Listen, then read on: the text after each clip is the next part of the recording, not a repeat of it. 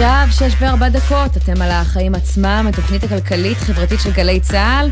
ערב טוב, שי ניב. שלום, עמית עומר. אה, גל עליות המחירים פשוט לא עוצר, אה? כן, אם לפני שבוע כבר אמרנו פה שגל ההתייקרויות הפך לצונאמי, אני כבר לא יודעת מה לומר עכשיו, אין לי דימוי יותר חריף. היום תנובה הודיעה שוב על העלאת מחירים. כן, היא עשתה את זה לפני כמה שבועות, אתם לא מתבלבלים. אז עם מוצרי חלב, והפעם עם מוצרי ממעוף, טירת צבי, מעדנות ועוד, כן, בשיעור למי ממוצע... ששכח, יש לה קצת יותר ממוצרי חלב. כן, של 7 אחוזים וחצי. זו הבעיה, אגב, שהכוח שלה כל כך גדול, שהוא משאיר את רשתות המזון אה, חסרות מילים. תנובה כבר מזמן לא רק חברת חלב, אפילו שרק בתחילת החודש העלתה גם את מוצרי החלב הלא מפוקחים שלה. זה לא מספיק, והיא מנפחת עוד את שורת הרווח. כן, ואפרופו תנובה, היא גם קיבלה היום קנס של מיליון ושש מאות אלף אה, שקלים מרשות התחרות, יחד עם עוד חברות מזון גדולות כמו אוסם, שטראוס ויוניליבר.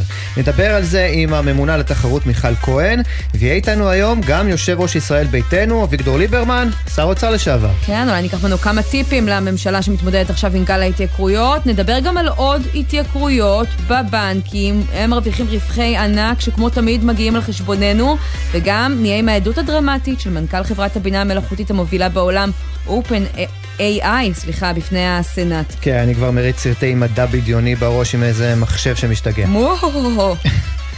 כן, ונסיים את היום עם הצעד של גוגל שעלול לתפוס את חלק מהמאזינים לא מוכנים. היא בקרוב תתחיל למחוק חשבונות. מה אתם צריכים לעשות בשביל שזה לא יקרה? נביא את כל הפרטים. תשמעי, נמחק לי פעם חשבון הוטמייל, אם את אה, זוכרת, היה כזה, וזה היה ממש אה, לא נעים. נרחיב על זה בסוף, אה, אבל קודם מה הכותרת שלך, עמית? אז תשמע, יום ירושלים יחול בסוף השבוע. מדברים עליו בעיקר בהקשר של מצעד הדגלים השנוי במחלוקת, אבל זאת גם הזדמנות טובה לעשות זום אין רגע לעיר הבירה שלנו. אחת הערים הכי מעניינות בישראל מבחינה כלכלית, חברתית, עם אינספור מעמדות ופערים סוציו-אקונומיים אדירים בתוך העיר, בין האצולה הירושלמית ברחביה, לשכונות במזרח העיר, ולא רק שההזנחה חוגגת בהן. והלשכה המרכזית לסטטיסטיקה מפרסמת היום את הנתונים הדמוגרפיים של העיר, ויש שם עוד כמה פרטים אה, מעניינים. אז קודם כל, הירושלמים, וזה מעניין גם בהקשר של ההסכמים הקואליציוניים וההטבות לציבור הדתי-חרדי, עובדים פחות. אחוז המשתתפים בכוח העבודה בירושלים ב-2022 היה קצת יותר מ-50 אחוזים, לעומת 63 אחוזים הממוצע הארצי. זה כמובן נתון מדאיג, אבל כן. שים לב, רוב מי שעובד בירושלים עובד ביישוב המגורים שלו, כלומר גם גר בה 86 אחוזים. ויש פה עוד איזה נתון חמוד אחד לסיום, כי הירושלמים כנראה נאמנים וממש אוהבים את העיר שלהם למרות הכל. שני שלישים מתושבי ירושלים בני 20 ומעלה בוחרים להישאר בה, כלומר גרים בעיר מאז לידתם. הממוצע הארצי מדבר על חצי, 34 אחוזים. נחמד, לא? כן, הנה, משהו אופטימי בסוף.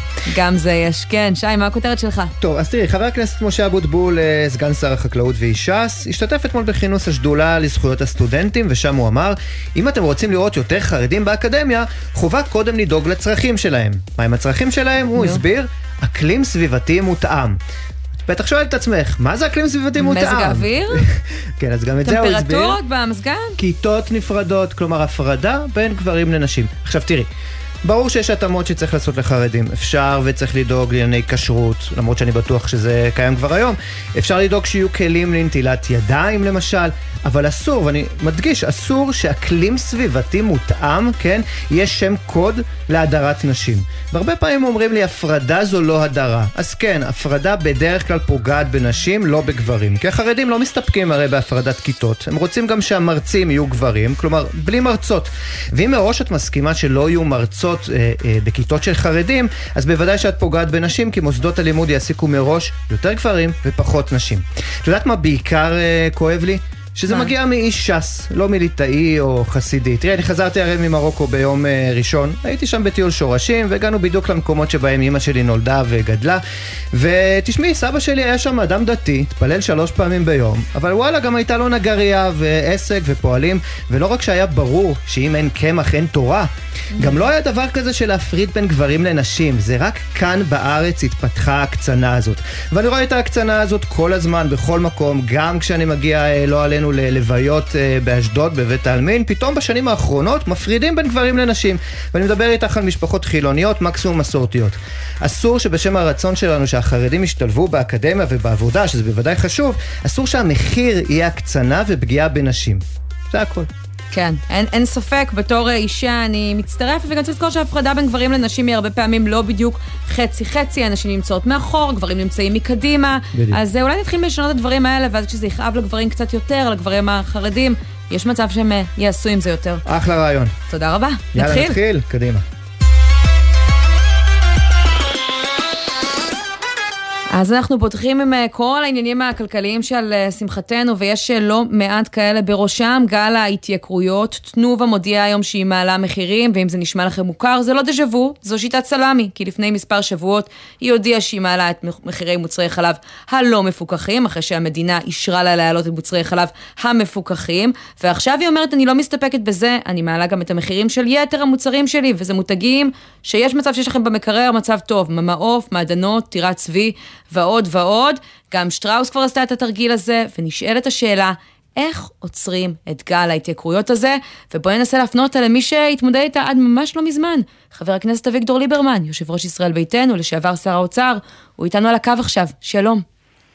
ערב טוב. אז תשמע, אני רוצה לקחת אותך אה, ללפני אה, בעצם אה, שנה וחצי, כשחברות אה, מזון בגל הראשון של תחילת 2022 מודיעות שהן מעלות מחירים, בסוף הן חוזרות בהם, בין היתר אה, בעקבות הרבה לחצים של הממשלה, אבל אחרי זה נראה שזה איבד כיוון, ועוד אה, בתקופתכם לקראת הסוף הן העלו מחירים באזור החגים, ועכשיו העלאה נוספת. איך אפשר אצלי, לעצור את זה? אצלי, אצלנו לא הייתה שום... העלאת מחירים אה, בטח לא מבוקרת, ואני רוצה לעשות סדר. את יודעת, אה, יש פה מחלקת המחקר של הכנסת. Mm. הם פרסמו לפני כחודש סקירה נתונים מבוססת על נתוני OECD, על עליית מחירים בתחום המזון והאנרגיה. מדינה, במדינת ישראל במהלך 22 עליית מחירי מזון הייתה הכי מתונה בעולם, חוץ ממדינה אחת, שווייץ. בשוויץ הייתה עליית מחירים יותר מתונה בישראל בין כל מדינות ה-OCD, בין כל מדינות האיחוד האירופי. המדינה היחידה ששם המחיר, מחיר מזון עלה פחות מישראל, זה הייתה רק שווייץ. ומה עכשיו? לצ... כי עכשיו אומר שר האוצר, עדיין מצבנו טוב ביחס לעולם. סליחה, סליחה, לצערי, אנחנו התחלנו במחיר גבוה מאוד. סך הכל המחיר התחלתי, מחיר מזון, הוא גבוה מאוד. זה שהעלייה הייתה קטנה, זה לא הוריד את המחיר הבסיסי. Mm. זאת הבעיה שלנו. המחיר הבסיסי שלנו הרבה יותר גבוה. אנחנו הצלחנו לרסן את עליית המחירים. אבל אנחנו היינו בעיצומה של רפורמה גדולה, כולל בחקלאות, והם ידעו שיש משהו, ש... איזשהו חרף באוויר מעל ראשם, וזה באמת שם, אה, תוך כדי התנגדות של הלובי החקלאי וכולם, התחלנו לעשות מהלך גדול של הפתיחת באמת שווקים ליפור. אבל אני רוצה אני להזכיר לך, חבר הכנסת ליברמן. סליחה, אני רק אתן לך דוגמה. כן. שאתה יודע, ב... תסתכל כמה עלה שמן זית בתקופתנו וכמה עכשיו. הוא קפץ מחיר מתחילת השנה ב-34-36 אחוז. למה? כי אנחנו נתנו מכסות שר החקלאות עודד פורר אז נתן מכסות לייבא שמן זית והוא ירד באמת אה, פלאים. כרגע בא, באים כל מיני עסקנים שסגרו את המכסות יבוא ושמן זית מראשון לינואר קפץ ב-34-36 אחוז, רק uh, דוגמה אחת פרוזאית. כן, אבל בכל זאת אני רוצה להזכיר לך שכן היו, היה גל של העלאות מחירים גם בתקופתך, אה, אה, אני מדבר ככה על אזור ינואר 2022, ובהתחלה גם כאן אצלנו אתה אמרת דבר ראשון, אני לא אמור להתערב, אני לא צריך להתערב, אחר כך קצת נכון. אה, ככה שינית את דעתך ושלחת איזשהו לא, לא מכתב, לא, יחד עם שרת הכלכלה בזמנו אורנה ברביבאי, וגם זה לא ממש עזר, אז השאלה אם אתה יכול להשיא פה את עצות לממשלה הזו? תראה, אני אומר לך קודם כל, בוא, במבחן התוצאה, הנתונים כפי שפרסמה מחלקת המחקר של כנסת ישראל רק בתקופה האחרונה, עליית מחירים במדינת ישראל הייתה הכי מתונה מכל העולם המתקדם, אמרתי חוץ ממדינה אחת. זה נושא אחד. דבר שני, אנחנו כן מתערבים ביבוא. אנחנו נלחמנו על פתיחת השוק ליבוא. וכשמרחב אה, פתיחת השוק אה, אה, ליבוא, אז כל היצרנים המקומיים די חוששים. ברגע שהאיום הזה הוסר, אז כרגע הכל הפקרות, אבל לא יעזור כלום. האיום הזה הוסר? כי גם, אתה יודע, שר האוצר סמוטריץ' מדבר על ביטול מכסים, נחשב ליברטריאן. הוסר לדעתך, הם לא מפחדים יותר. קודם כל צריך, בשביל זה שר החקלאות הוא חייב להיות היוזם הדומיננטי ושר האוצר אחר כך צריך לאשר, צריך גם לתאם עם משרד הכלכלה. אני רק שמעתי ששר הכלכלה מדבר להכניס לפיקוח, לא שמעתי מילה אחת על יבוא ואותו דבר לא שומע בכלל שר החקלאות, הוא נגד יבוא, הוא נגד כל הרפורמות שהובלנו. אני לא יודע מה הם עושים. אני מסתכל עדיין אני בכל זאת למדתי לימודי ליבה, קרוא וכתוב, אני מסתכל, מונח פה מולנו תקציב המדינה, כולל חוק ההסדרים, אין שם כלום. כן, תשמע, הם טוענים שהם הביאו לכאן את קרפור, אני חושבת שההיסטוריה קצת אחרת.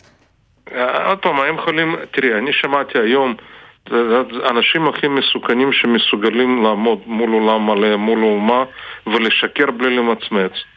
מה היום ההסבר? שמעתי היום דובר ראשי של ממשלה, בשם ממשלה, עולה על דוכן הכנסת, ומה הוא אומר מעל דוכן הכנסת? השר שלמה קרעי, mm. קיבלנו ירושה קשה ביותר מממשלה קודמת שנכשלה בכלכלה, הפילה את הכלכלה. קיבלנו בתחום הכלכלי ירושה הכי קשה. ו... אמר לך את זה השבוע גם uh, השר סמוטריץ', הוא דיבר כן, על העלייה כן, של 17% במחירי החלב. כן. אני, אני רק יודע עוד פעם בנתונים, בסוף כלכלה זה נתונים. אתה יודע, אני אומר, בספורט אה, קל מאוד לבחון כל אחד, כי אם אתה קופץ לגובה לשני מטר עשרה זה אחד, ואם אתה קופץ לשני מטר חמש עשרה אז גם פה תוצאה ברורה. אנחנו קיבלנו ב-13 ליוני 21 משק עם גירעון 10.1 אחוז.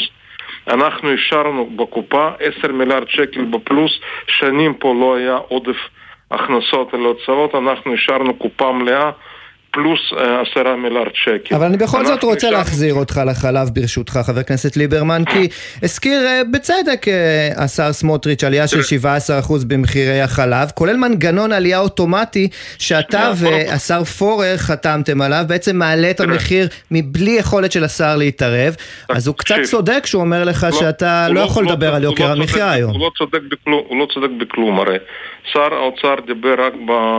הישיבת סיעה ביום שני לפני שבוע התגאה בכך, אומרת, תסתכלו, מחירי המוצרים הלא מפוקחים לא עולים, ולמחרת היום הם קפצו בתשעה אחוז. האיש פשוט לא מבין על מה הוא מדבר, אז לכן זה לא השאלה. השאלה באמת כרגע, מה קורה למשק ישראלי, ואני לדעתי מה שצריך מעבר זה מאוד צבעוני ומאוד חשוב, עליית מחירים פה ושם. אבל מה שהנזק הכי קשה שעשו שר האוצר, ראש הממשלה, כל ההנהגה הנוכחית למשק ישראלי זה פגיעה קשה באמון המשקיעים. ובכלכלה לא יעזור כלום. אתה מתייחס לרפורמה גדול... המשפטית? לא, לא, עוד פעם, הכל ביחד, הרפורמה המשפטית, הכל הכסף קואליציוני שהוא הכי סקטוריאלי והוא גם פשוט זה כאילו שופכים דלק לתוך האינפלציה, יש פה אה, תבירה שנקראת אינפלציה והם שופכים דלק. מה זה הם נותנים מיליארד שקל לתלושי מזון? מה זה מעלים קצבאות לאברכים? זה כסף שהולך לצריכה, זה רק ללבות. אבל תראי, במהלך תקציב 21-22, 2021-2022 היו פה יותר מ-42 מיליארד דולר mm. השקעה של משקיעים זרים בהייטק ישראלי. בשנת, בשנת 2023-2024, במקרה הטוב התקציב הדו-שנתי שלהם, מעריכים שבמקרה הטוב יהיה 8 מיליארד דולר. כן. כלומר, פה 80, 80 אה, אחוז ירידה בהשקעה, בהשקעות זרות. גם משקיעים המקומיים, רק מקופות גמל בחודש מרץ הוציאו 4 מיליארד שקלים. ומעניין שאתה תולה את זה לא רק ברפורמה, אלא גם בהסכמים הקואליציוניים, כי באמת חולק הרבה מאוד כסף אה, במסגרתם אה, לציבור הדתי-חרדי. תביני, סליחה, כן. 14 מיליארד שקל זה כסף קואליציוני מגזרי. זה אומר שכל משק בית בממוצע במדינת ישראל תורם למגזר החרדי שבע וחצי אלף שקלים. אבל אתה יודע, עמיתנו מיכאל שמש פרסם שגם בתקופה שאתה היית שר אוצר, אתם, אה, אתם הסכמתם לתת כמיליארד שקלים לשני חברי כנסת אה, חרדים בסך הכל כדי שיצביעו בעד אני, התקציב, אני לא למרות שאפילו לא היו צריכים את הקולות שלהם, אלא רק כדי להכניס אצבע בעין לנתניהו. לא חייבים להתייחס לכל שטות ברצינות. קודם כל, אנחנו הצענו הרבה כסף לחרדים, ואני אומר לך, אני הצעתי יחד עם שרת החינוך בתמורה ללימודי ליבה. אמרנו, על כל תמיד תקבלו 6,000 שקל בשנה. אם תיכנסו למערכת לימודי ליבה. כן, למרות שאותו פרסום כלל גם מוסדות פטור, כלומר ללא לימודי ליבה. אני רק אשמח אם תתן לי להשלים משפט. כן, אז אני פשוט אוקיי. מתייחס לעניין עצמו. שנייה. אני יכול להשלים משפט? בוודאי. תודה. תודה. אז קודם כל הצענו כסף uh, רק עבור לימודי ליבה. זה נקודה. דבר שני, צריך להבין, אתה יודע, משרד הביטחון, משרד החוץ, משרד האוצר מייצרים מיליון מסמכים. האגף התקציבי מייצר יותר מסמכים ממטה הכללי. אבל משרד האוצר זה באמת, זה אגף כלכלנית הראשית ואגף חשב הכללי ואגף התקציבים ורשות המיסים, כל אחד מייצר ניירות עמדה עם הצעות, עם רעיונות. אני נייר שמתייחס אליו מיכאל שמש ראיתי פעם ראשונה בטלוויזיה. לא mm. ראיתי, לא הובא, לא הוצג. מה, אז ראש אגף התקציבים. אה, היה אחראי לנושא הזה ואתה לא היית מעודכן? כי אנחנו אה, זוכרים, 90, אה, אתה יודע, את הקשר שלך עם גורמי 90... המקצוע במשרד האוצר לטובה. 98% מהמסמכים, לא משנה, אני אומר לך, גם כשר הביטחון, גם כשר החוץ וגם כשר האוצר, פיזית אי אפשר לראות. אי אפשר 98-99 אחוז. תראי, אה, גם כשר הביטחון יש לך אה, חטיבת מחקר באגף המודיעין, ויש לך מבצעים, ויש לך מחקר ופיתוח, ואותו דבר במשרד החוץ, יש לך אגף צפון אפריקה ואגף המחקר ואלה ואחד. אתה, המשרדים האלו מייצרים אה, באמת הרבה מאוד מסמכים, כן. חלקם חשובים, חלקם לצורך חשיבה עצמית פנימית. אה, אני כשר האוצר, המסמך שהציג אה, מיכאל שמש, פעם ראשונה ראיתי בטלוויזיה, נקודה. כן. אבל באמת אנחנו היינו מוכנים לתת הרבה כסף על לימודי ליבה, כי אני חושב שהבעיה המרכזית נוספת של משק ישראלי זה פריון. פריון מאוד נמוך. והפריון בהשוואה למדינות המתקדמות, לא שאנחנו לא סוגרים את הפער, הפער הולך וגדל. ואתה סוגר את הפער בפריון באמצעות השכלה ומיומנות.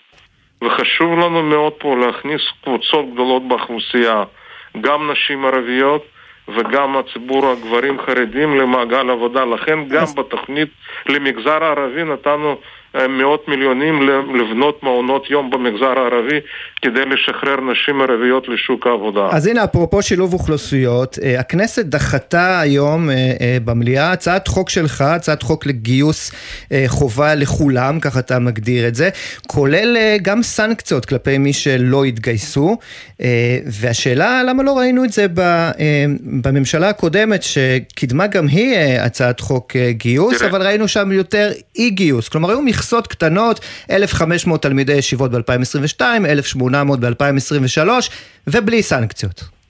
תראה, קודם כל היום זה היה מרתק לראות את שלמה קרעי מצביע יחד עם מנסור עבאס, את שמחה רוטמן יחד עם איימן עודה ואופיר סופר עם עופר כסיף. אה, כשהם מדברים על קואליציית מנסור עבאס, היום ראית אמרתי, זה תענוג לראות את איימן עודה ומנסור עבאס יחד עם שלמה קרעי ויריב לוין וכולם מצביעים אותו דבר. תראה, אי אפשר לחזור לנקודת ההתחלה. אני יכול להתחיל איתך, אני סיכמתי עם החרדים חוק יחסית uh, רך ב-2018. Mm-hmm. אז uh, אמרתי, אני כפוליטיקאי לא רוצה לתת, לא רוצה להתערב, אני נותן לגדי איזנקוט כרמטכ"ל להביא חוק גיוס. בני ישיבות, ככה זה נקרא, חוק שירות ביטחון כללי. ב-2018 סיכמנו איתם, העברנו בקריאה ראשונה, וכמובן הם רימו, שיקרו, וכשהגענו לקריאה שנייה ושלישית הם טרפדו את זה. ואז עזבת את הממשלה. כן. מה? ואז עזבת. את הממשלה. כן. עכשיו, היה במהלך 21, אה, שר הביטחון דאז אה, כמובן לקח אה, בני גנץ, כן. לקח, הוביל איזושהי הצעה ששם בעיקר מדובר על הורדת גיל הפטור, גם במטרה, יחד איתנו, להכניס אותם לעבודה. גם את זה הם טרפדו ומסמסו. Mm-hmm. אז כרגע אין דרך חזרה. הם צריכים להבין שעל כל ההתנהלות הזאת, הבוטה, הכוחנית, יש מחירים. יש מחירים ו... פעם, עכשיו, כן, יש מחירים ואנחנו גם, אנחנו פשוט חייבים לסיים, כן? מילה לסיום. מה שצריך להבין שהמחאה הזאת, מה שעשתה מחאה זה גם יצרה מומנטום שאסור לפספס ואסור למסמס אותו. Mm. כרגע אין שום דרך חזרה. כרגע הצעת חוק היחידה שהיא עומדת על השולחן הרלוונטית זה גיוס כולל לכולם. ליהודים, למוסלמים, לנוצרים, לדרוזים, צ'רקסים, או לצבא ההגנה לישראל או כן. לשירות לאומי. ההצעה הזאת רק נגיד נפלה היום, נראה מה יקרה אולי כשתגיעו אה, לצד השני. אה, יום אחד, חבר הכנסת אביגדור ליברמן, לשעבר שר האוצר, יושב ראש ישראל ביתנו, תודה רבה לך על השיחה הזאת. תודה רבה. ואנחנו נשארים עם אה, עליות המחירים, סטינו קצת עם שר האוצר לשעבר, אבל הן עדיין איתנו. תשמע, קרה היום משהו אה, מעניין. כי ממש בזמן שאנחנו מתבשרים שתנובה שוב מעלה מחירים, ומחקה את אה, שטראוס, וגם אה, אוסם ושסטוביץ' ואחרות כבר העלו את המחירים שלהם, רשות התחרות מפרסמת אה, תוצאות של בדיקה שהתחילה באותה עליית מחירים ראשונה של 2022, ובעצם מטילה קנסות בסך כולל של 23 מיליון שקלים על שבע חברות מזון, לא האחרונות להבנתי, על פגיעה בתחרות, וכל מיני הסכמים פסולים שהם עושים ברשתות המזון, אם זה לקבוע את המחיר, אם זה לסדר את המדף, והכל בסופו של דבר מתגלגל אה, לכיס אה, שלנו, ואנחנו רוצים לדבר על זה עם עורכת הדין מיכל כהן, הממונה על התחרות, שלום. שלום וברכה. תכף נרד ממש לעומק ההפרות, אבל אני קודם כל חייבת לשאול שאלה על העיתוי של חברות המזון, כי קורה פה משהו מעניין. אתם מטילים קנסות, תכף אפשר אולי גם לדבר על הגובה שלהם, ובמקביל הן מגדילות את שורת הרווח שלהם על ידי העלאת המחיר לצרכנים. זה קרה עם תנובה, זה קרה עם שטראוס, זה קרה עם אוסם, זה קרה עם שסטוביץ', זה קרה אפילו עם וולט, שהודיע שהיא מעלה היום את דמי התפעול בשני שקלים, אחרי שכנסתם אותם בשמונה מיליון שקלים. ואני שואלת אותך אם זאת לא נראית לך איזושהי שיטה לגלגל את הקנסות, את ההון של הטעויות שלהם, אלינו ולהמשיך לפגוע בצרכנים. אני, אני לא חושבת ש, שזאת השיטה, אני חושבת ש... סליחה, חברות עושות את אה, מה שהן מה שהן יכולות אה, בכל רגע נתון כדי למקסם את רווחיהן. זאת, ה, זאת המטרה שלהן, והן מוצאות כל...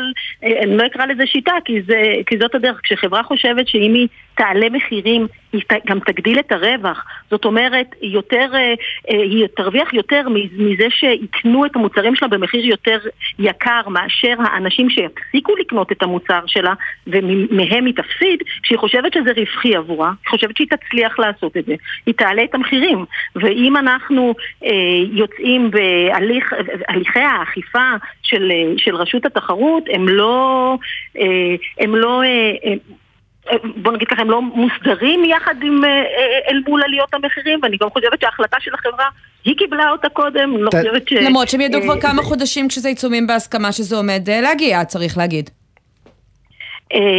נכון, זה, אבל, אבל זה לא כמה חודשים, זאת אומרת זה תהליך, אנחנו, אנחנו היינו כמובן בתהליכים של הסכמה ובדיבור עם החברות כי זו בדיקה שכבר נעשית הרבה מאוד, הרבה מאוד זמן מכיוון שהיא הייתה בדיקה גם מאוד מאוד רחבה. אנחנו בעצם בתחילת 2022 אה, רצינו בעצם לבדוק את כל, אה, את כל מערכת ההסכמות שיש בין הספקים לקמעונאים. אני חושבת שזה נושא שהרבה מאוד מדובר עליו והוא חלק מאוד, מאוד מרכזי בשוק המזון, שהוא שוק שמתנהל ככה שיש הרבה הסכמים ושיח ודין ודברים בין הקמעונאים לספקים. ואנחנו בעצם יצאנו בתהליך בדיקה רוחבי שבו בדקנו את כל ההסכמות שיש בין ספקים גדולים הגדולים לבין כל הקמעונאים הגדולים. תסכימי איתי אבל שהחברות האלה ממש עושות את זה מהמקפצה. אין אפילו ניסיון לחכות איזה אה, שבועיים שלושה בין העלאות מחירים, אה, ככה כדי שאפילו למראית עין זה לא ייראה כמו תיאום.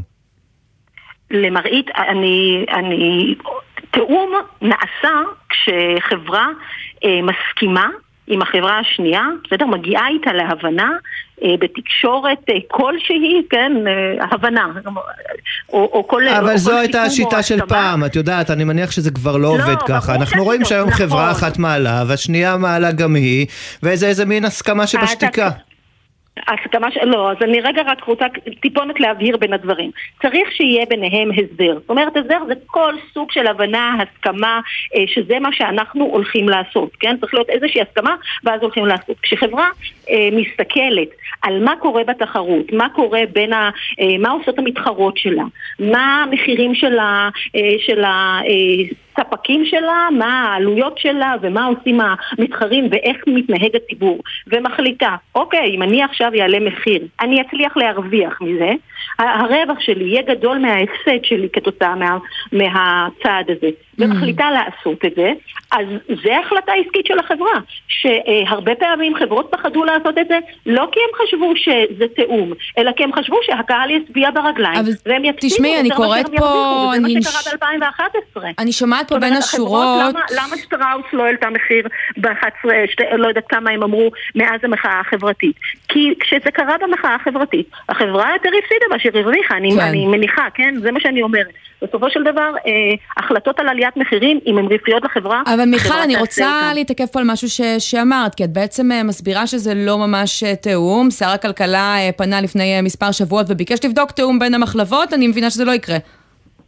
אני, לא, אני, אני חושבת שאת אה, מכניסה לי מילים שממש לא אמרתי. אז אני שואלת, אני לא קובעת. אז אני, אז, אני רוצה, אז אני רוצה להגיד בצורה מאוד מאוד ברורה.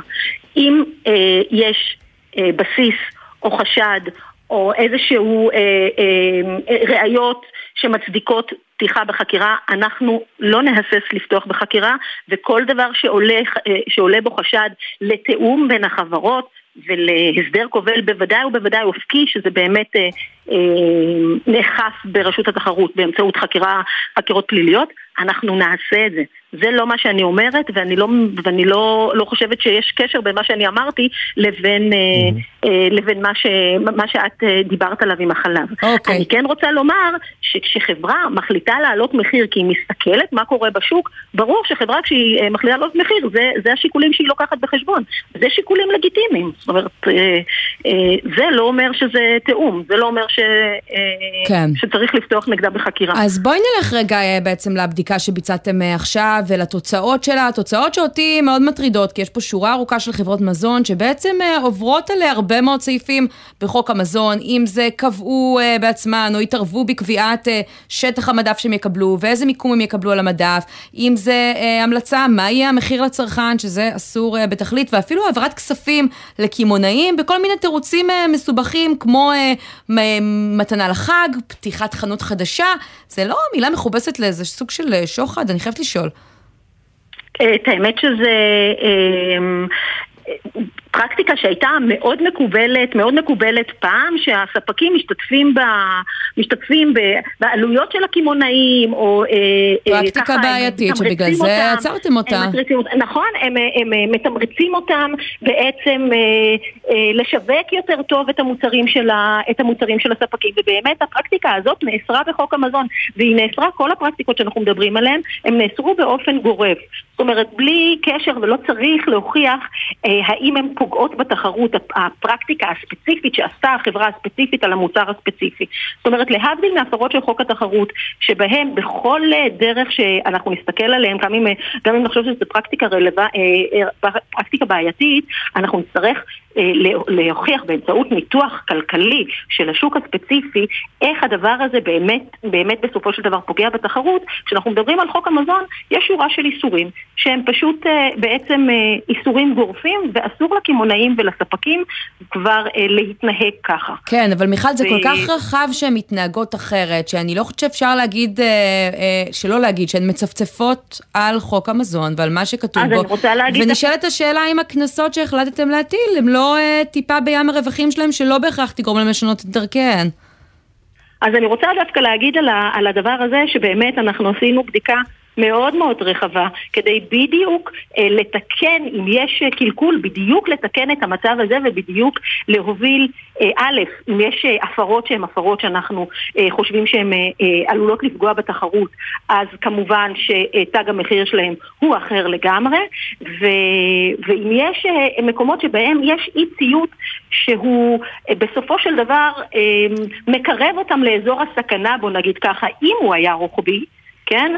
אז, אה, אז אנחנו רוצים באמת לעשות את ה... עשינו את המהלך הזה כדי להפסיק אה, אה, הפרות חוק אם יש. כן. ואני חייבת לומר, אני חושבת שאמרתי את זה גם בהזדמנויות אחרות, זה שלא, אנחנו לא מצאנו ששוק המזון מתנהל בצורה שבה מצפצפים על חוק התחרות, על חוק המזון, להפך.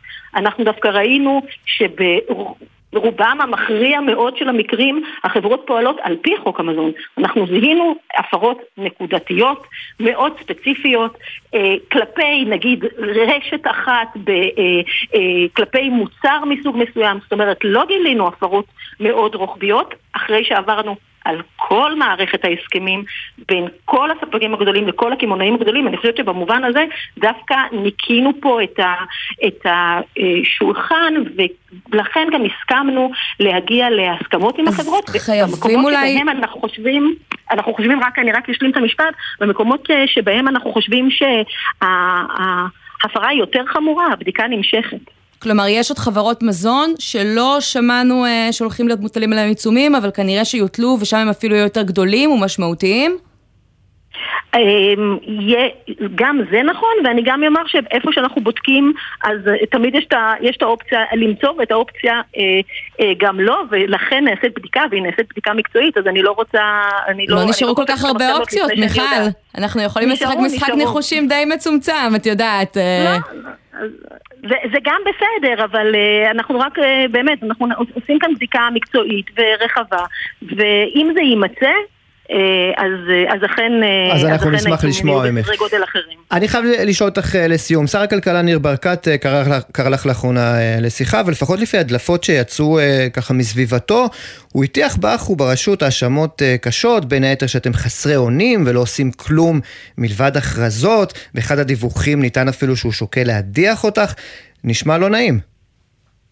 אני הייתי ממליצה לכל אחד וגם לכם אה, לא תמיד לשמוע את מה שאומרים בתקשורת. ובאמת אה, לא הייתה שיחה אה, כזו? אנחנו, אנחנו עובדים באמת בשיתוף פעולה, זה כל מה שיש לי, זה כל מה שיש לי לומר, אני חושבת שאני גם, אה, גם מתואמת עם, עם משרד הכלכלה בהרבה מאוד מהלכים שאנחנו עושים ואני, אין לי, אין לי איך להגיב לכל מיני דיווחים שכמו שאתה אפילו אומר, הם סותרים אחד את השני. אוקיי, עורכת הדין מיכל כהן, הממונה על התחרות, תודה רבה לך שהיית איתנו ואנחנו מחכים לשמוע מי החברות הבאות. תודה רבה לכם. ואנחנו יוצאים לכמה הודעות, ואז? הבנקים, כן, הבנקים חושפים רווחי ענק, וככה העדות קצת מלחיצה, כן. בדיוק, של מנכ"ל ענקית הבינה המלאכותית בסנאט, כבר חוזרים.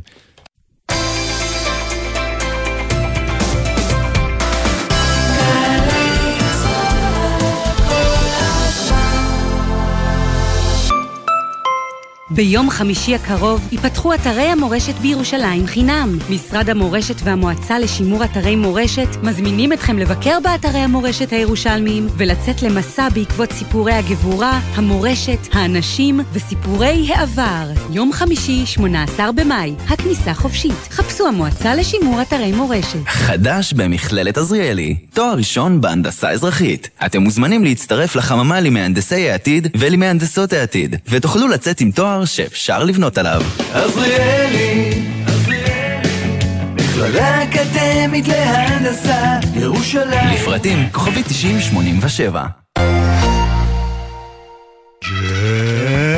ג'ם, ג'ם, ג'ם, ג'ם, ג'ם, ג'ם, הג'ם, ג'ם, ג'ם, ג'ם, ג'ם, ג'ם, ג'ם. הג'ם של קוטנר. בכל חמישי יואב קוטנר מארח את האומנים הכי מעניינים להופעה חיה באולפן. והשבוע דניאל רובין ורונה קינן. הג'ם של קוטנר, עכשיו ביוטיוב של גלגלצ. ומחר, בשתיים בצהריים, בשידור בגלי צה"ל. שישי בשש, סוף סוף קצת שקט. אפשר לשמוע ציוץ של ציפור, רשרוש של עיתון, נחירות של שנץ.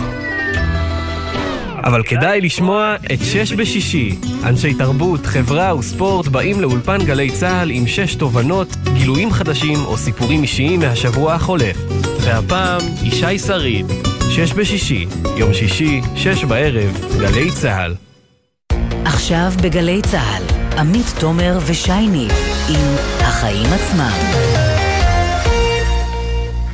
חזרנו ואנחנו uh, נשארים עם ההתייקרויות, והפעם uh, הבנקים הם uh, חברות ציבוריות, וכך אנחנו רואים את הרווחים שלהם תופחים בעשרות, בחלק מהמקרים אפילו ביותר ממאה אחוזים בדוחות הכספיים שמתפרסמים בימים אלה, ואני רוצה לשתף אותך בהודעה שקיבלתי היום, מאזינה לתוכנית, מה קרה?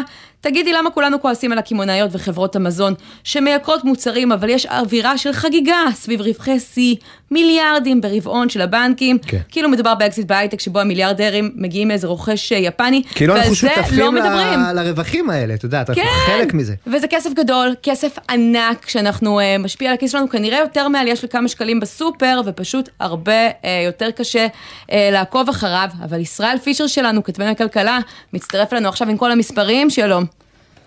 שלום לשניכם. אז בוא תספר לנו מי הרוויח וכמה.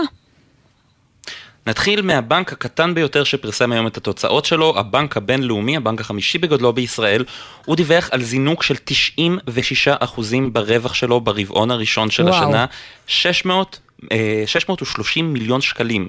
זה הרבה מאוד, הרבה מאוד, אולי וכמובן... קצת, קצת פחות מבנק יהב, נכון? לפני מספר ימים.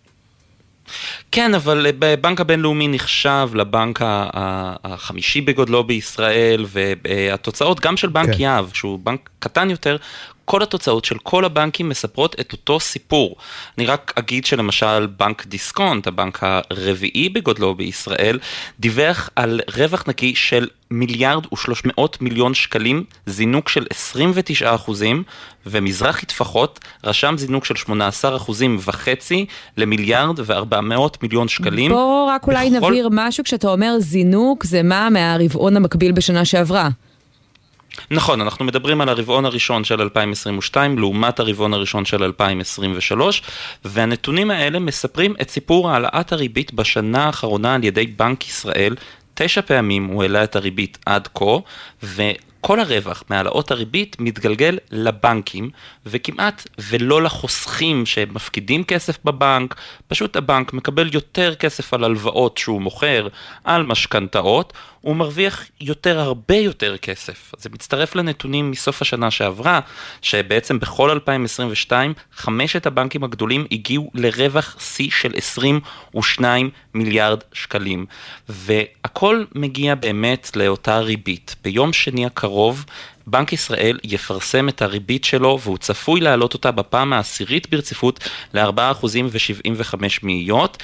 אני יכול להגיד שהוועדה המוניטרית בבנק ישראל כבר התחילה את הדיונים שלה בנושא הזה והדוחות של הבנקים שפורסמו היום עלו על שולחן הוועדה המוניטרית, הם דנו בזה והם אמורים להביא את זה במערכת השיקולים שלהם כשהם יחליטו אם להעלות את הריבית ובכמה להעלות את הריבית. כן, זה אכן יהיה מעניין אה, מאוד, כולנו מצפים לזה. ישראל פישר, כתבי הכלכלה, תודה רבה על הדברים האלה, ואתה יודע שמה יהיה תודה. מעניין?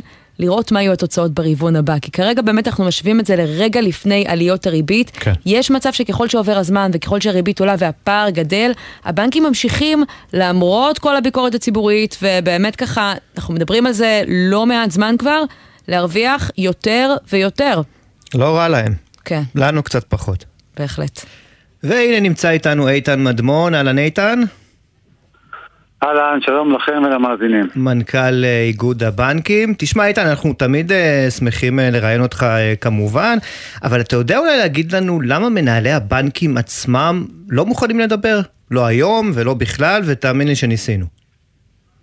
אה, אני מניח שאת השאלה הזאת אתה צריך להפנות אה, אה, למישהו אחר. אני יכול להגיד שבאופן כללי המערכת הבנקאית מנהלת את הקשר שלה עם הציבור באופן רטיב בשלל אמצעים ופלטפורמות שונות. אז תשמע, תראה, מצד אחד אנחנו רואים עכשיו את הדוחות של הבנקים ואנחנו שמחים מאוד שהבנקים רווחיים, כי זה, אתה יודע, אלמנט אה, אה, חיוני ביציבות של המערכת הזו, והיציבות חשובה לכולנו, למשק ובכלל. אבל מצד שני, וואלה, נראה שאפשר לתת קצת יותר בחזרה ללקוחות, לא? לאור המספרים. אני חושב שהתוצאות הכספיות או הרווחים אה, שהבנקים מציגים אה, פחות או יותר תואמים את הסביבה העסקית שבהם הם פועלים. אה, צריך להבין... באיזו על סביבה עסקית עלו הרווחים של. חברה בעשרות אחוזים בשנה? זאת לא סביבה עסקית שאני מכירה בענפים אז- אחרים. אז בואי עמית, בואי תרשי לי רגע להסביר. אה, אם אה, היקף הפעילות העסקית של עסק גדל בקרוב ל-40 אחוז, אז סביר להניח שגם הדבר יתבטא גם בתוצאות העסקיות שלו. אם תבחני את מאזני הבנקים ותבחני את היקף אה, פקדונות או את היקף האשראי מנגיד 2019, שזה שנת טרום הקורונה, שהיא נקודת הבסיס הנכונה להשוואה, אז תגלי שהיקף הפעילות של המערכת עלה אה, בין 35 ל-44 אחוזים. אז אה, כן, בהיקפים איך אתה מסביר את זה? לא נולדו כל כך הרבה אנשים אה, חדשים אה, מדי שנה, שהשירותים הבנקאיים עלו כל כך, זה, זה מעניין, אני באמת שואלת.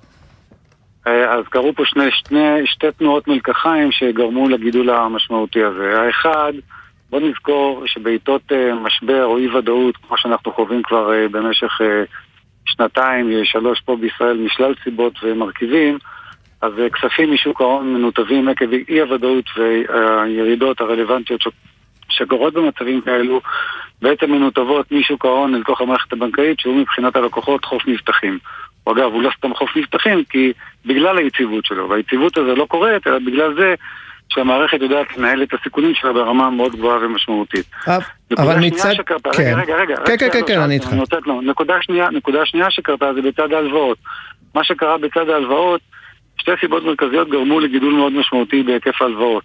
האחד זה משבר הקורונה, שבעקבותיו היקף האשראי שנצרך על ידי הציבור, חלקו בעידוד אה, ובגיבוי אה, ממשלתי, גדל באופן משמעותי, ושניים, קצב ההתאוששות של המשק הישראלי לאחר משבר הקורונה היה בהחלט מרשים, ובנקאות היא בבואה של משק, ולכן אנחנו עדים להיקף של גידול בעשרות אחוזים במערכת הבנקאית, מה שמוביל גם לגידול, אה, אה, לגידול גם ברמת רווחיות. אגב, אם תבחנו, אם תבחנו את רמת הרווחיות ביחס לגודל, להיקף הנכסים של המערכת הבנקאית, תגלו שמדובר ב-1.2-1.3 אחוז בסך הכל, זה הכל. אבל תשמע, אנחנו, אנחנו רואים מה קורה בשטח, ואני מניח שהמאזינים שלנו יתחברו לזה, אנחנו רואים את הבנקים אה, סוגרים סניפים דווקא ומצמצמים אה, פעילויות, אה, אה, למשל אה, קופה, טלרים, אני אתן לך דוגמה אפילו אה, קטנה, אמא שלי הייתה צריכה אה, למשוך אה, אה, מחשבון אה, מטח ישן בגלל איזושהי קצבה ישנה ב, ביורו אה, שהיה לה שם, צריכה, והיו צריכים באשדוד, כן, להפנות mm-hmm. אותה לסניף מסוים, אחד ספציפי שרק שם יש את הקופה שאפשר למשוך. דברים שבעבר לא היו קיימים, כלומר, בפירוש יש צמצום של... אה, אה, של פעילויות uh, בבנקים, עברתם הרבה יותר לדיגיטל וזה בסדר, זה כנראה uh, העידן, אבל בזמן שהבנקים מתייעלים, ועם הרווחיות שאנחנו רואים, אתה אומר עדיין אי אפשר לתת קצת יותר בחזרה, גם מבחינת העו"ש, גם מבחינת הפקדונות? אותי שי שכנע אגב. לא, אתה שואל, אתה שואל כמה שאלות, אחד לגבי העו"ש והפקדונות, ושניים לגבי נושא של סגירת סניפים. אז אני אתחיל דווקא מהחלק, מהשאלה הראשונה שלך. לגבי נושא סגירת סניפים, קודם כל, אין לי אלא אה, לגלות אה, אה, אמפתיה מלאה לכל לקוח, ואני לא אומר את זה בציניות, אני אומר את זה במלוא הרצינות, כי גם אנחנו בסך הכל אה, הורים ל... אה, בנים להורים אה, אה, מבוגרים, כן. ובהחלט מבינים את המצוקה של הלקוחות בהקשר הזה. מצד שני, אני לא אגיד לך, אני לא אשתמש במילים פומפזיות של, של צו השעה וחובה וכולי, אבל אני יכול להגיד לך שאתה אה, אה, יכול ללכת לגופים שהאירוע מהסוג הזה, דהיינו אה, הגברת השירותים הדיגיט, הדיגיטליים וצמצום השירותים אין בעיה, תגבירו את השירותים לא הדיגיטליים, זה לא חייב לבוא רגע, יד רגע. ביד עם צמצום השירותים הפיזיים. רגע, עמית, שנייה, רגע, אני, אני, אני רוצה להמשיך את ההסבר שלי. אבל תקחו למשל נגיד גוף כמו למשל נגיד דואר ישראל, שלא מבטא את הדברים האלה כתנועת מלקחיים, ותראו בסופו של דבר לאיזה מצב מידרדרים. אז עכשיו אתם תשאלו אותי ובצדק, אוקיי, אבל מהי נקודת האיזון? וזה מה ששי שואל. אז זו שאלה שהיא בהחלט מטרידה אותנו, אגב, מטרידה גם את הרגולטור, ואני חושב שבתקופה אה, אה, האחרונה הקצב הזה של אה, נושא של סגירת סניפים הוא בהחלט מתמתן באופן מאוד משמעותי. אה, מהרבה מאוד משלל סיבות, וביניהם גם הביקורת הציבורית וגם התחושה היא שיכול להיות שאנחנו צריכים קצת אה, להאט את התהליך הזה על מנת לתת אה, ללקוחות איזשהו מענה שהוא יתאים יותר את קצב השינוי ולא יקדים את קצב השינוי. תגיד, אני חייבת לשאול, אנחנו רואים מה קורה עכשיו במערכת הבנקאית עם 1-0 שהתחילו את הפעילות שלהם ויש בנק נוסף שבדרך. אתם לא מפחדים, כי ברור שאפשר לעשות את זה יותר יעיל, רווח, אה, זינוק ברווח של אה, עשרות אחוזים בשנה, מראה שיש מאיפה לקצץ, שיכולה לבוא חברה רזה ולעשות את זה אה, אחרת. אתם לא מפחדים שבסופו של דבר יבוא גוף, וכמו במהפכת הסלולר, ייקח ככה את כל הלקוחות מהבנקים המסורתיים, והסכומים יהיו אחרים ממה שאנחנו מכירים היום לגמרי? אז בואו נתחיל מזה שאנחנו מברכים על תחרות. אני חושב שהכניסה של בנק הדיגיטלי היא מבורכת, ראויה, נכונה ובעלת ערך. אבל מצד שני צריך לזכור שבאותה מידה בנק הוא גם גוף שכשהוא קם בבוקר, איך שהוא מתחיל את הפעילות שלו, דבר אחד הוא בוודאות יודע, הוא חי באזור מאוד מסוכן. הוא חי באזור מסוכן כיוון שהוא מקבל את מקורות המימון שלו, דהיינו את הפקדונות, לזמן מאוד קצר, מספר חודשים עד שנה, ונותן אותם כהלוואות לזמן מאוד ארוך, עד 30 שנה. אוקיי. וציר, הנ- והנקודה הזו מחייבת... אבל עובדה שהסתדרתם לפני שנה עם אחד. רווחים אה, נמוכים יותר, נראה לי שזה אומר אה, הכל. אנחנו חייבים לסיים. איתן מדמון, משפט סיכום? אה, אני חושב שבסופו של דבר צריך גם לזכור שכל המערכת הבנקאית, כל התוצאות שלה, לרבות הרווחיות שלה, בסופו של דבר, מעבר לזה שהיא פועלת למען הציבור, היא גם בעיקר בבעלות הציבור, ובסופו של דבר, איך שלא תסתכלו על זה, הציבור תמיד ייהנה מזה. או כבעלים, או כלקוח, אוקיי. או ככזה שמקבל את השירותים. תשקיעו במניות הבנקים, אתה אומר. זו העצה, כמה מפתיע. מנכ"ל איגוד הבנקים, תודה רבה לך על הדברים האלה. תודה לכם. ועכשיו אנחנו לפרויקט תורת הפערים של אה, כלכליסט. מדי שנה הם צוללים אה, לחברות ומסתכלים על פערי השכר, אבל פערי השכר בתוך החברה, בין הצמרת, הבכירים, לשכר הממוצע לעובד, ושים לב, כשמקמטים את כל מה שקורה בתל אביב 125, החברות המובילות במשק, זה פי יותר מ-30. גולן אה, פרידלן, פרידנפלד, אמרתי נכון? פרידנפלד. אתה מצטרף אלינו עם הנתונים המדהימים האלה, סגן עורכת כלכליסט, שלום. שלום, שלום. אז תן, אה, תן לנו תספר כמה לנו... מספרים, ה-30 הרי זה רק הממוצע, כן? אני רואה פה כמה, אני מפחד להגיד את המספר אפילו. כן, לגמרי. יש לנו גם uh, תלת ספרתי, במקומות הראשונים אנחנו מדברים על פי 207 של, בחברת דלתא, uh, יצרנית הביגוד והאופנה, וגם uh, בפוקס אנחנו מדברים על פי 121. שתי חברות אופנה שנמצאות בראש uh, רשימת הפערים שלנו. פי 121 זה אומר אה, בין עלות ההעסקה הממוצעת, נכון, של עובד לבין המנכ"ל. נכון, ברוב המקרים זה המנכ"ל, הוא מקבל השכר הגבוה ביותר בחברה. זה, זו ההשוואה שאנחנו עושים כדי לראות בעצם מה קורה בתוך החברות ברמת הפערים. אה, אנחנו מדברים כל הזמן על רווחים של חברות ועל מכירות ומה קרה וברמה העסקית, וחשוב לא פחות לבדוק מה קורה פנימה ברמת הפערים בין העובדים לבין אה, אותם מקבלי שכר גבוה. איך אתה מסביר את ו- הפער הגבוה מאוד בין אה, אה, דלתא לפוקס למשל, שתי חברות אופנה שמגיעות מאותו ענף? אוקיי, אז אה, אופנה זה ענף שהוא מוטה כוח אדם, אנחנו רואים הרבה, הרבה מאוד עובדים בחברות האלו, ושני סיפורים טיפה שונים, בדלתא אנחנו רואים, אה, אה, מכיוון שהיא מעסיקה עובדים מרחבי הגלובוס, בעיקר במזרח הרחוק, אה, ושם השכר כמובן נמוך יותר, אז הפערים אצלה הם גבוהים יותר, אבל זה לא רק הסיבה הזאת, זה קל להתעלות בזה, אבל זה לא רק הסיבה הזאת, גם שם היה, אה, אה, היה פינוק מאוד יפה למנכ"ל ולבעלים בשכר שלו, שגם הוא זינק השנה. בפוקס זה יותר אה, נוגע לפה, לישראל, פוקס לא מעסיקה עובדים בחו"ל, כן. עובדים שלנו מועסקים כאן, וגם פה אנחנו רואים פערי שכר אדירים. תשמע, אני חייבת ככה לייצג את הצד השני ולהגיד, יגיד המעסיק בסופו של דבר, בזכותי, בזכות זה שאני מקדם את החברה וכל כך טוב, אני מעסיק כל כך הרבה עובדים ונותן להם איזושהי משכורת, שיעור האבטלה בישראל ברמה הכללית הוא uh, נמוך, אנחנו האנשים שעושים את זה. מה, מה אתה אומר על הטענה הזאת? אה, להפך, אין לנו שום בעיה עם הטענה הזאת, אנחנו בעד שה- שיעסיק עובדים. ההעסקה צריכה להיות פרופורציונלית לשכר שמקבל מקבל השכר הגבוה ביותר בחברה. בצורה כזאת אנחנו מצליחים לייצר איזה סוג של, אה, נקרא לזה סולידריות בין, אה, בין העובדים אה, בתחתית הפירמידה לבין אלו שנמצאים בראשה. אפשר לראות את זה יפה מאוד בבנקים. אז זהו, התמונת בדיוק. ה- מה- תספר לנו מה קרה בבנקים, כי פעם ראינו אותם באמת בצמרת מבחינת הפערים, תזכיר לנו מה קרה. נכון. אז לא מדובר בצדיקים גדולים כמובן, למרות שאולי המרואיין הקודם אה, ככה חשב, אבל אה, אנחנו, בבנקים, הת- התוצאה הנמוכה של הפערים בבנקים היא בגלל ההגבלה שיש בחוק. בחוק החליט להגביל את שכר הבנקאים, ואם אנחנו מסתכלים בהיסטוריה, אז אה, שכר העובדים בבנקים אה, תמיד היה שכר גבוה בגלל הסכמים היסטוריים שנחתמו פעם, ובגלל זה הפערים בתוך הבנקים הם אה, פערים אה, נמוכים. זה מראה שאפשר, אה, חקיקה להגבלת שכר היא לא דבר כזה נורא כמו שלפעמים נוהגים לצייר לנו, היא מייצרת פערים סבירים, אנחנו לא רואים איזושהי תאוות סיכון מוגברת בבנקים, זה בצד הזה, ובצד השני יש פערים נמוכים. כן. זה לא רע.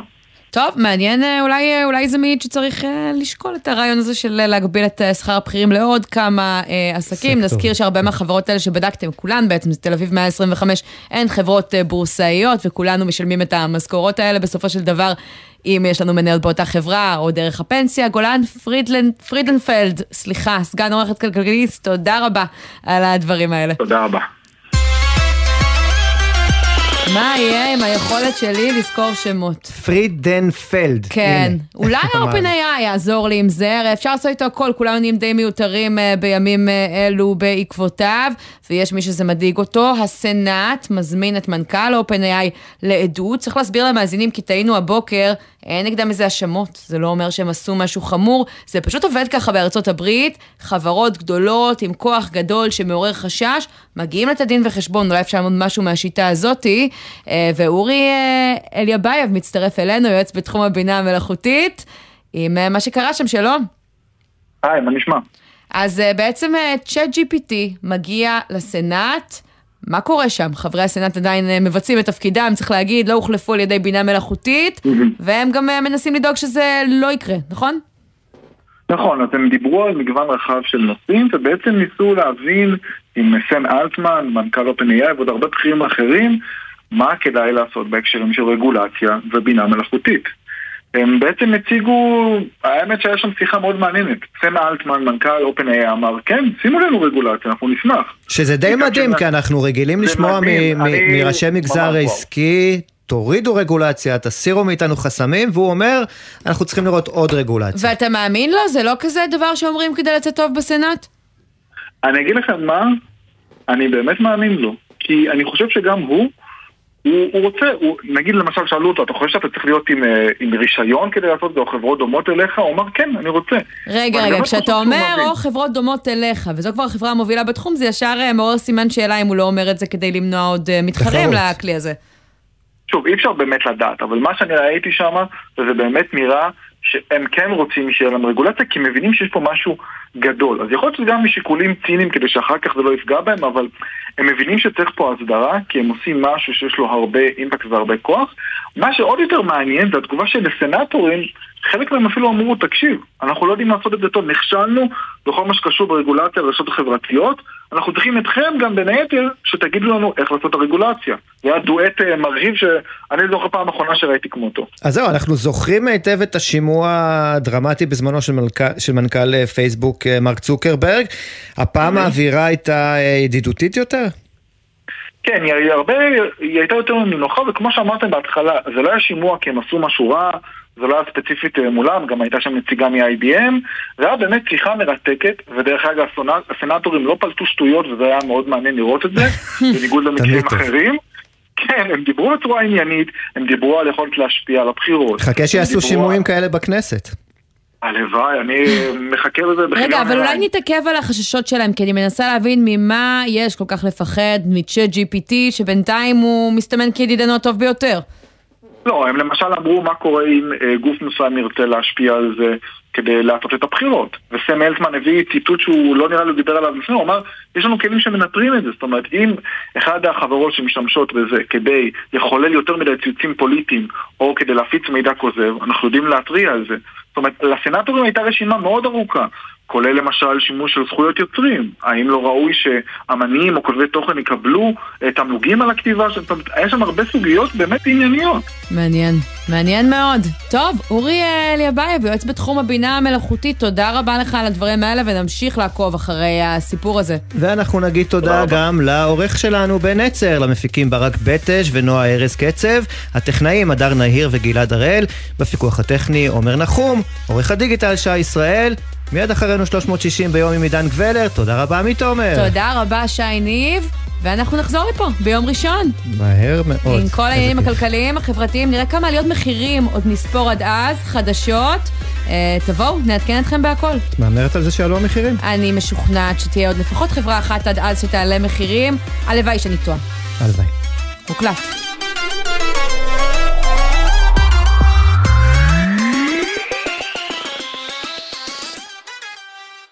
בחסות אוטודיפו, המציעה מצברים לרכב עד השעה תשע בערב בסניפי הרשת, כולל התקנה חינם.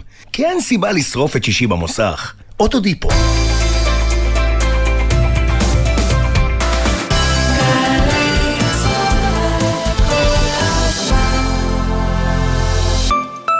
אתם מעסיקים 100 עובדים או יותר? זו ההזדמנות שלכם לגייס כוח אדם איכותי כמו שעושים את זה בארגונים שהם מהמובילים בישראל. יריד התעסוקה הווירטואלי של ההסתדרות בשיתוף שירות התעסוקה יוצא לדרך. אתם רוצים להבטיח את מקומכם בזירה מתקדמת ומרכזית לגיוס עובדות ועובדים חדשים? התקשרו לקבלת פרטים נוספים. כוכבית 2383, ההסתדרות, הבית של העובדות והעובדים בישראל. החזיקו חזק, כי אנחנו עומדים לנסוע בזמן. אחים שרפות לפני...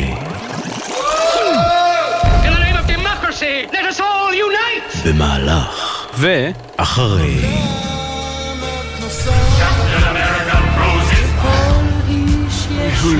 Who wants to send a message to Germany? המלחמה הגדולה בהיסטוריה. מלחמת העולם השנייה הולידה אינספור יצירות אומנות. בהסכת החדש של גל"צ, מנוונים חסרי כבוד, אנחנו עומדים לחקור אותן מקרוב במסע מרתק בזמן. מנוונים חסרי כבוד. בכל זמן שתרצו, באתר וביישומון גלי צה"ל, ובכל מקום שאתם מאזינים להסכתים שלכם. מיד אחרי החדשות, עידן